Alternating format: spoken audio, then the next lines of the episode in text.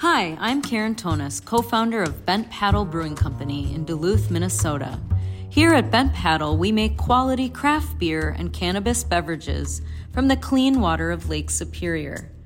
The mission of Bent Paddle is to craft beverages with a concentration on sustainability for our business, employees, the environment, and the greater community, all while bending the traditions that we encounter for a unique and interesting beverage experience.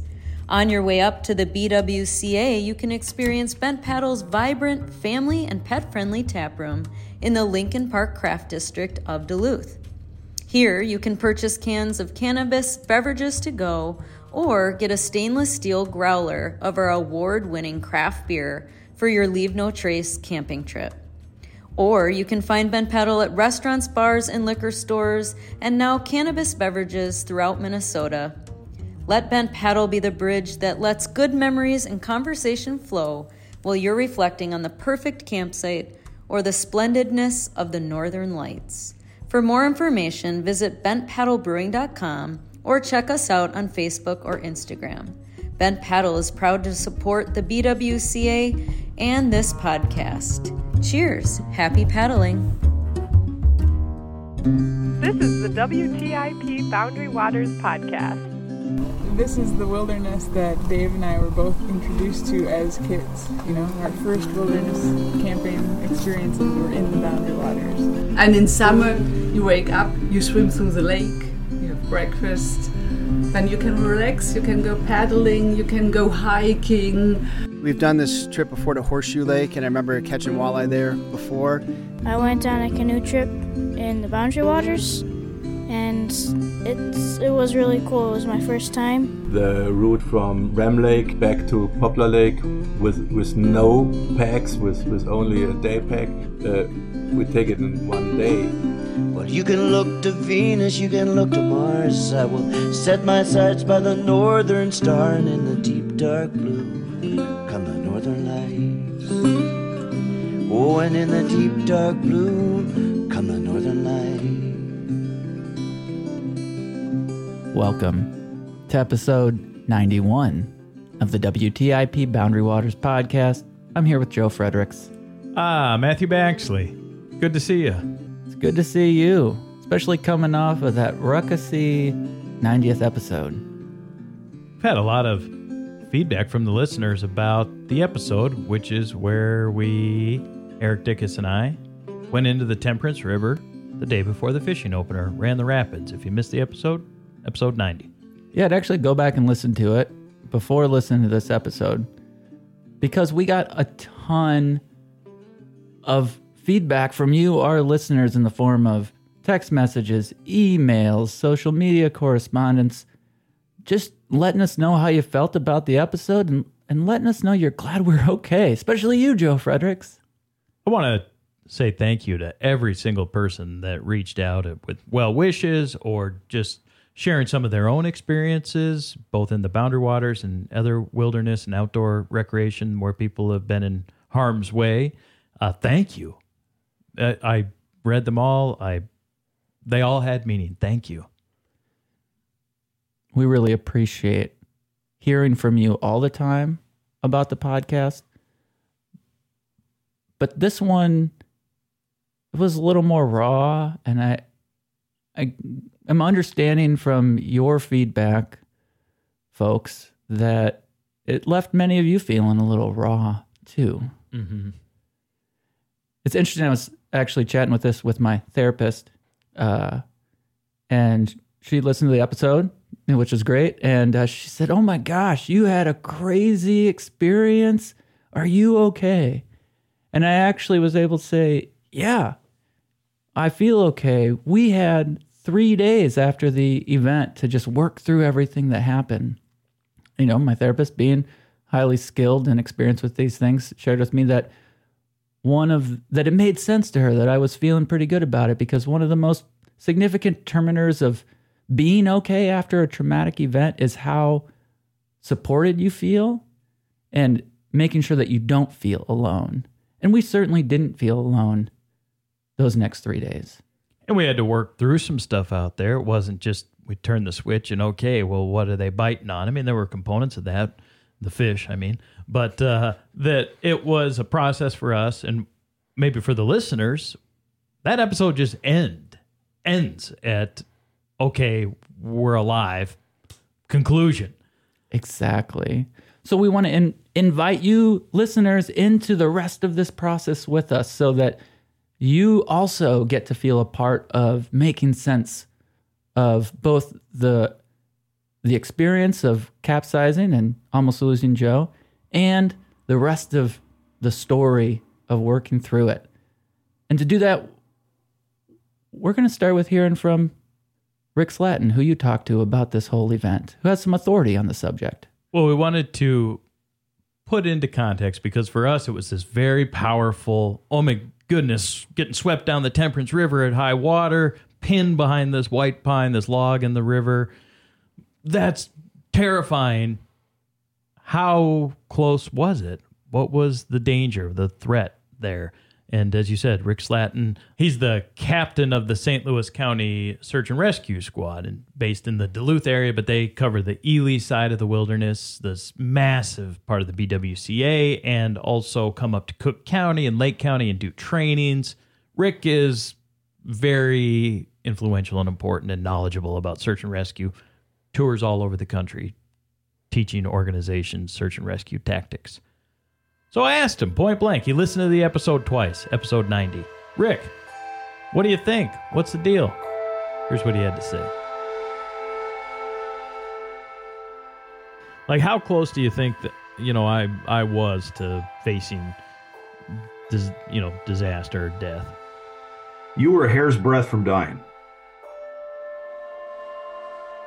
And uh, what happened to you is you got caught in what's called a strainer. It lets water go by, but it hangs on to objects, and it hung on to you. And to hear you describe it bent in the, bent in the shape of a letter C, that is almost impossible to overcome. I salute your superhuman effort to push off and get that, you know, get yourself off the end of that log because that single act saved your life. If and I am, I again, kudos to you for getting on it immediately one of the things that we see in uh, particularly in swimming related drownings you know where uh, unplanned capsizing person in the water fully clothed is the strategy for that is to swim until you die. That's how that's the survival um, tactic that has to be employed. And so for you to you're bent in the letter c on a log that hydraulic current is incredibly powerful that was a serious life threatening condition is swift water capsizing caught in caught in a strainer. There there are trained swift water technicians who have died in that event. In fact at our swift water training we saw one. It's you know it was a like a whitewater rafting thing you know like these big inflatable zodiacs with 12 people in it and one capsized and uh, went into a strainer and they didn't get out. So yeah you done you done good and you got right on it. Superhuman, push off. I got to get to the end of this log and get out of here because that strainer would have killed you. And I hope I don't cause you nightmares by telling you that, but because you're here, you did good. You did good, brother.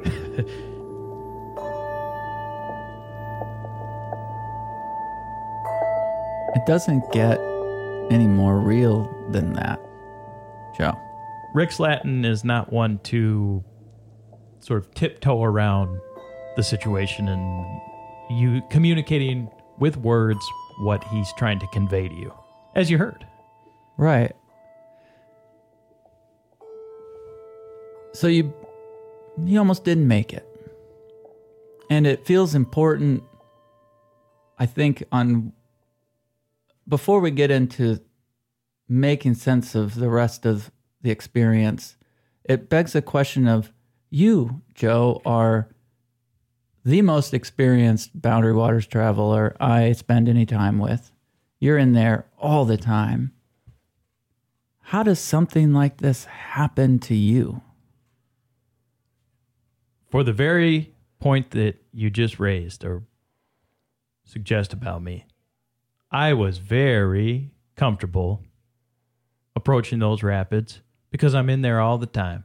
I've been through this entry point four times and been in the boundary waters hundreds of times in the past decade, different canoe trips. I got lackadaisical about things. We put in above the rapids. I didn't feel superhuman or like I'm going to conquer this or get out of my way. I was just lazy about it and didn't read the situation, didn't take control. I was in the stern and so didn't say, whoa, whoa, whoa, hold up, back up, back up. We just got in, hit this stump, could have gone left or right around the stump, went right around the stump, but never pulled back, didn't hit the brakes.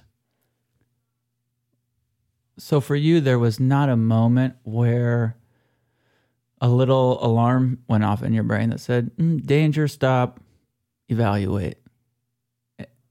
And and that is really because of this sort of false sense of comfort that can come with being out there so much. Exactly. I was just also within that level of comfort and everything's familiar and I know this place was bubbling excitement to get to the campsite and get the fishing line strung up and start collecting firewood and it's the first trip of the season and fishing openers tomorrow and the group is here together and woohoo A lot of excitement. Mhm. So comfort with your surroundings and the main emotion you were feeling was excitement. And in that, what got lost was the the awareness that danger was in front of you. Correct. Exactly. I can only imagine what we might have done different because we can't. This is what unfolded. This is the reality of the circumstances. But definitely taking a better read on that and, and seeing that the entry point had changed from that beaver activity where it sort of pushes you into this funnel that probably wasn't a good route. We're going to hear more about that later in the episode that some other groups went went in in that same spot as well the day before we were there, some Wisconsin paddlers.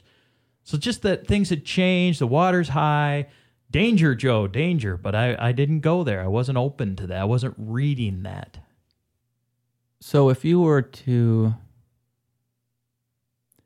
there's a situational awareness that you're describing to be able to notice that danger and an internal awareness of noticing maybe when those feelings of excitement and comfort don't quite match the conditions of high, cold, fast moving water and a really sort of maybe potentially dangerous change to a comfortable environment like where how to get off that portage that you had been on m- many times before. So if you were to approach th- anything differently in the future, can't change the past. What are you looking at for yourself? slowing down, communicating effectively as a group within the canoe, reading the situation before shoving off from the safety point, which is often going to be near shore, slowing down, communicating, taking stock of the surroundings, not thinking about what's ahead, thinking about what's right here in front of us. What's the current situation? all stuff that I know just didn't put into play. Well, and I think those are—that's everything we did afterwards. You know, we actually took a good 10 minutes of assessing and even manipulating parts of that portage to make that exit safe. And we went r- further up and around to get on the water. But at that point, we only knew it was dangerous. We knew clearly it was dangerous because of what had happened to you. And we could have done that in the first place, but we just didn't know yet. You know, one thing I have given some thought to, I've never even mentioned this yet, Matthew, is uh, that was one of a series of rapids that we had to portage around. And there was one beyond there, days later, that we went up against above Weird Lake going into South Temperance. There's a small little puddle in between there, and you got to get up above some falls there. And had we not had that experience, that stretch of rapids was more treacherous than what we swam. Far more. And maybe it would have happened there. I think it's a really good point because that was actually just as much, if not a more tricky exit. Definitely. Uh, that we adapted to approach safely. Went way around, way out of our way, going through alder and Mm, weeds and Yeah. mud and muck, but there was no danger. And I think that's a great point. We did adapt and learn, and and that's a success of the trip. The only thing we're talking about is making sure that we do that before Yep. an incident happens. And I think you're very keenly aware of that. And you want the listeners to keep that in mind because many of these, many of our paddler buddies are going out one, two, maybe three times a year to their favorite place and can also embody that sense of comfort and excitement. Mm-hmm. Exactly. So hopefully everybody again who reached out, thank you for the best wishes and and hopefully you can learn from this in the way that uh, I have learned from it and everybody who was there that day has too. And so this is how we sort of uh, come together to make something that was kind of traumatic, a little less traumatic with all of our brothers and sisters in the paddling community. Even K Man, who was on the trip, has a little something to share about that. So my nephew, he listened to the podcast. He lives in Chicago, and he has no. I don't think he has any Boundary Waters experience, but he listened to it. He posts the link on Facebook, and he says, "K-Man, my uncle, my personal hero," and he posts the link to the podcast. And I, I, I chatted with him uh, a little bit, and I, I'm like, "I'm not a hero." He's like, "No, no, you're a hero, but not." not in the sense of anything you guys did on the day of the capsizing, but you're my hero because you went on the podcast and all you guys spoke of your vulnerabilities of that day. And he's like, I just think it's I just think it's great that four outdoorsy camping, fishing type guys sit and talk about their vulnerabilities, you know, and he's like, that's why you're my hero.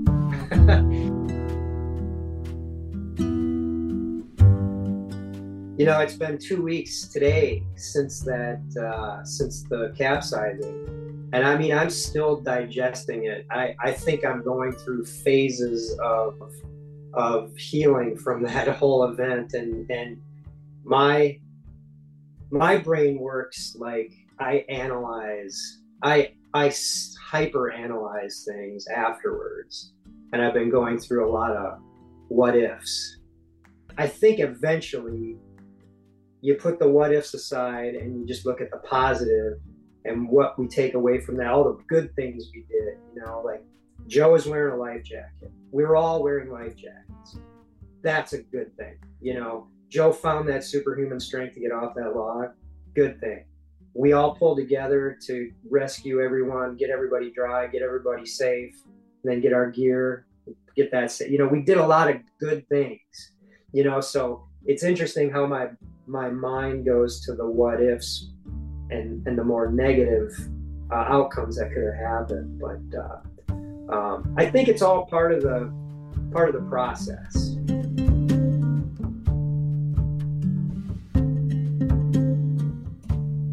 We also heard from the listeners following episode 90 these well wishes and glad you guys are safe and a lot of that.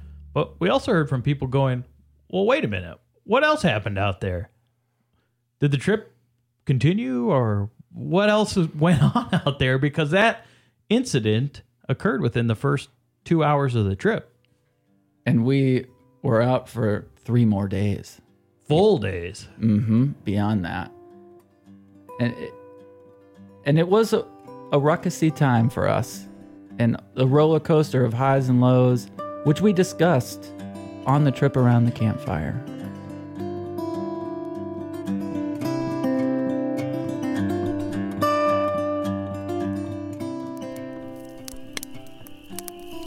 We've just enjoyed a fish fry around camp. Fire's going. Matthew Baxley, how's the evening find you? Content is the word that comes to mind. Joyful, warm. Yeah. Well, we've all just similar feeling. Oh, full, I would also describe myself as being in the moment. Agreed. And we've all just shared our story, reflecting on the experience, and now we're around this beautiful glowing fire. And we're in the wilderness a couple days after all that. Yeah. Almost two and a half days after that wild ride we all sort of took together. You especially. Well, there was a, a, collective uh, processing of it that occurred the day before now. So, in between when the story you just heard and that we shared, and today, now this evening, as we're recording this, a whole day went by. And there was And a then whole- and then another whole day. yeah, and, and one full day and night, and a lot of ups and downs and highs and lows along that journey that also included some extensive wilderness travel. Yeah, it was strange because coming off of that right at the beginning of the trip, I don't think any of us kind of knew what to do with it all, Mm-hmm. other than keep going. You know, get to our campsite. We're here to fish, and we kind of found ourselves pushing deeper and deeper in. Yeah. Yeah, and all those emotions came out. People sw- swearing and yelling at each other. We got into a nice fight. and uh, me really grouchy in the canoe and had to this today talk to Erik. I wasn't a, that great of a canoe mate yesterday, and uh, he even said at one point, "This is I'm having a bad trip out here. This isn't fun." Yep. Yeah. It was all part of that. Well, what happened? Yeah. And today, and even yesterday, in hindsight, was great. It was a fun day. But it was an emotional roller coaster, to say the least. hmm Fun. I mean, yesterday we saw things that I'd never seen in the wilderness before. It was great. And today, I I can't remember the last time I just relaxed so much. Yeah. Saw a moose today. Right from camp, we had a moose hanging out, basically just across the river, the small part of the lake. Just eating lunch, doing its thing. We're making hash browns, doing our thing. It was a wonderful day. Yes. Fish fry. Caught caught enough fish for our fish fry. Yeah. And that was no easy task. Mm-hmm. I I laid in the hammock and read a book. Jeez. And this, yeah, it it's really interesting to me. I was saying to Dickes earlier, like the brain is an amazing thing. Mm. The way that it we can cope with crazy things and keep going. Yeah. Like how I just put everything in boxes and left them there, and then I didn't look at those boxes again until I was relaxed here at camp enough to kind of revisit it. Yep. And we plowed through. I mean, yeah. I don't want to get redundant here, but it's fascinating how we cope with unexpected things Mm-hmm. in in our own unique ways. Yeah. I, w- I was kind of mean to you yesterday. I'm really sorry about that. I was mean to me too. Oh yeah, that's the worst part. well, here we are on this beautiful night in the Boundary Waters, and I'm very grateful to be here. yeah, me too. Dickes, Mr. Erik Dickes, Howdy, Joe. How's it going on this side of the campfire? Oh, it's nice and cool. Listen to the bugs. Looking at the beautiful skyline. What's uh what's been your process of from when you shared the story of the play-by-play uh, up until where we are now?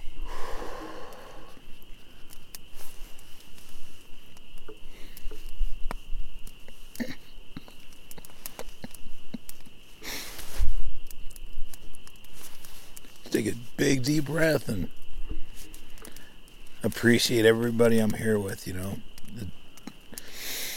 It's emotional. It was really emotional. I still get choked up thinking about it.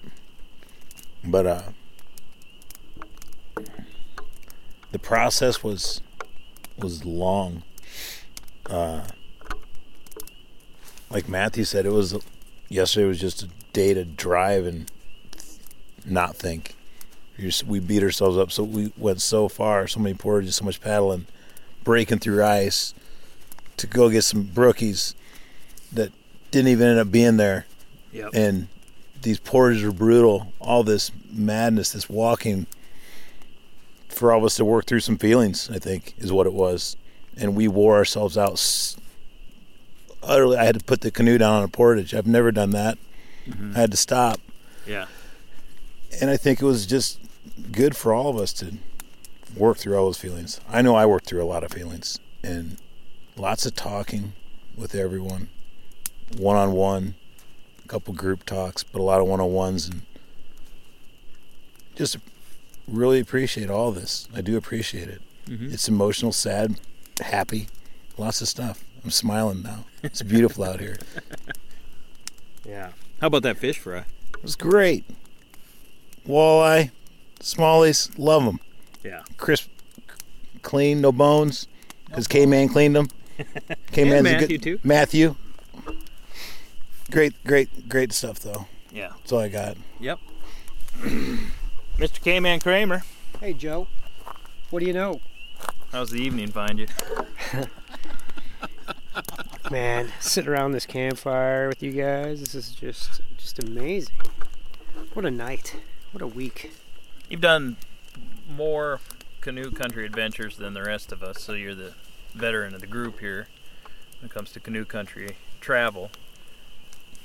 Where does uh, the experiences of this trip kind of line up in your history, your timeline, just your your experiences and connections and things that have occurred to you out here? Well, every trip here is special to me. We were talking about this earlier how healing the wilderness is for your soul and for your well being.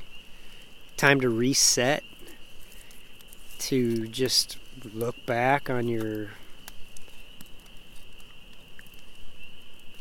Just kind of reflect on your life, you know? But this trip was a little bit different in the fact that we had uh, pretty close to tragic experience, and how we dealt with that and made it through it is pretty special. Yeah. We didn't. I didn't. I didn't know Erik before we came up here. Erik Dickes. I knew him for less than 24 hours when we came up here. And when you first go on a trip with someone, I've never actually gone on a trip. I've known Matthew Baxley for years, but we've never done a trip. Last And- year, Arnold. Oh yeah, we did do a trip last year. But but to have four people together for the first time on a trip, you just never really know what to expect. And you never know how the group dynamics is going to work out. Mm-hmm. Like we were you know, we just worked so well together on this trip. I mean, there's times where I imagine going on a trip with someone and I, I someone I meet out in the real world and I'm like I don't think I want to spend a half a day in the wilderness with this person. But but so you you wonder, you know, like how what is the group dynamics going to be on a trip like this? How are we all going to get along and uh man, when adversity hits, you find out quick, and I think we found out immediately that we're, uh, you know, we work well together, all four of us. So that was pretty cool, you know. Yeah. So Yeah, and here we are now around the fire, and it's gonna get down into the 30s tonight. Clear skies, and we got this fire, and we're all safe tonight. I'm feeling thankful to be out here around this campfire.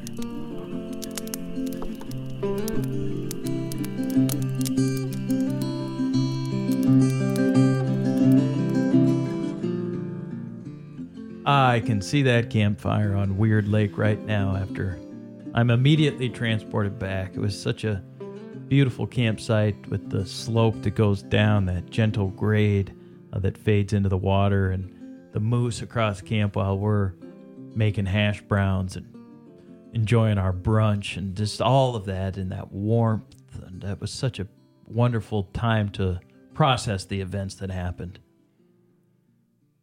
I think I more than ever am grateful that that group got to have that time to make sense of that experience.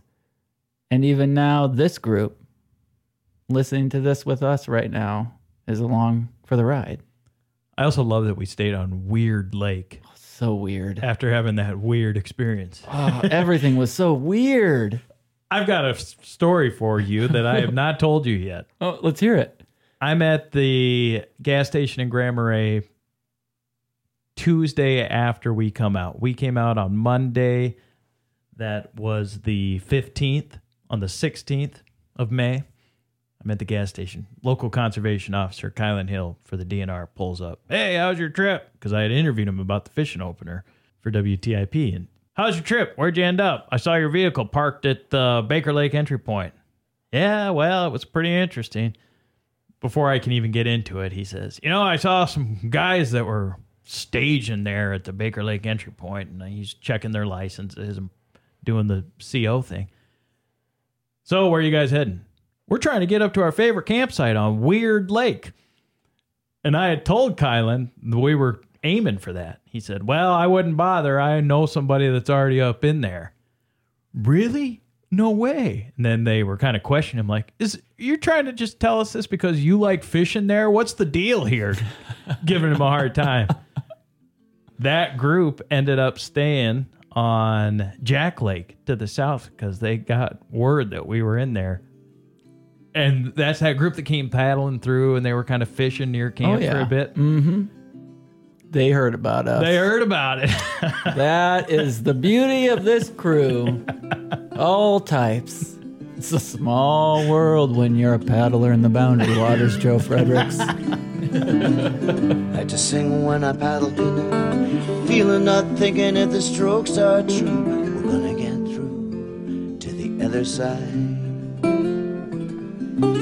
Out in the night, the waves beat the shore. You can hear 'em pounding, you can hear 'em roar. Oh, roll me, rock me in my dreams. You can roll me, rock me in my dreams. So I like to sing, I love to dance. I play the fool if I got the chance. All around the campfire light. All around campfire light. All round, all round, all round the campfire light.